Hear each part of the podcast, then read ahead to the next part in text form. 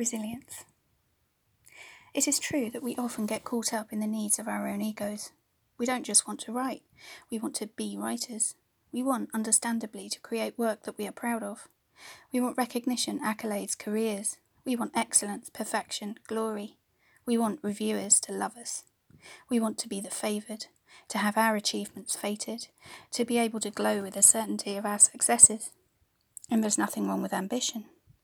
But what do we do when it all goes awry, when our confidence deserts us, when blocks come or rejection piles build, when words won't come right, when we screw things up, when we worry about performance, when life gets in the way, when stuff just happens that we could not possibly have predicted, when luck seems suddenly against us and boxes remain unticked, when the dead cert doesn't happen, when the reviewer hates and slates us and shames us in front of the world. We can first remember that we always have choices. We can choose to support and protect ourselves. We can decide that, in the face of self doubt, whatever happens, we refuse to give this up.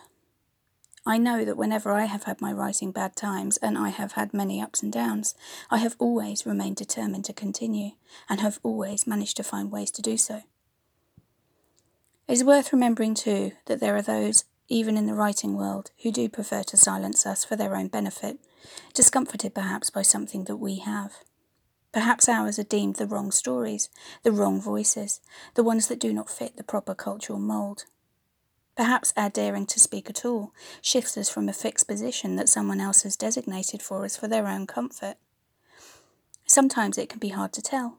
Is it us and the quality of our work, or could there perhaps be something else going on?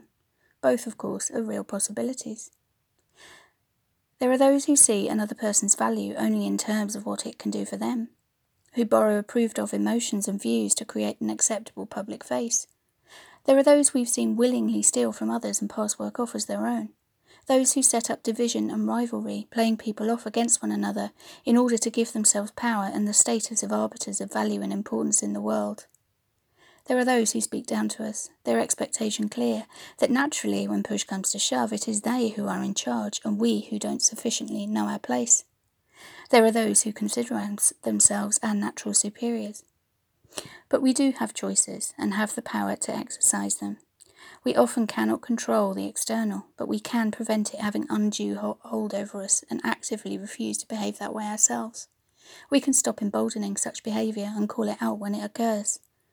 We can make sure we know ourselves well enough to be truthful, to take ownership of our work, and ensure that we give others the space to do so. We can be gentle with ourselves and one another in the bad times and choose to be less rigid and arrogant in our appraisals. We can support and champion different voices. We can find joy in supposedly purposeless creativity.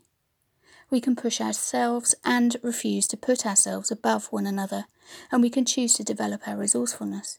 We can set our own targets the more questioning we become about very narrow measures of external approval, and the less we hanker after the rigidity of set paths, the more our natural voices and creativity can force their way through, and we will tend to discover and create paths of our own. Joy can be found in small pleasures, in small creative acts. We can make sure we keep on writing. Resilience is built through practice, through weathering lows as well as highs, we shouldn't expect to be able to avoid those lows.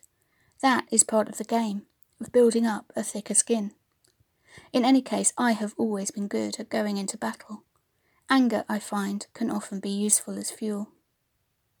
We can refuse to give up, even if we sometimes feel like it, or, as in some cases, feel pressurized to do so. Refuse to believe those who try to tell you, whether directly or indirectly, that this is not for the likes of you. We can choose to recognize all that we have done the hidden work, the hundreds of thousands of words, the mad paddling that goes on under the water to create the sleekest, smoothest glide on the surface. We can recognize that in one another. It is all part of the process. We know that all the work matters, even if it cannot yet be publicly seen. The work we have put in does not fail to exist if others cannot see it. Failure, in any case, is part of creative practice. Despite it, we still maintain value. We can try to become among those who share and give generously, knowing that there is enough for all, that success for one should not mean there's no room for success from others. We can share, support, champion, protect, and not simply for the sake of our own glory and egos. We can empathise. We can offer help. We can share our own struggles. We can praise one another's successes. We can refuse narrow, arbitrary judgments and respect the differences between us. We can treat one another as equals and ensure that different voices all get heard. Integrity is important, and we have the choice to tell the truth as we see and experience it. Building resilience is essential. We owe it to ourselves and one another to ensure we carry on.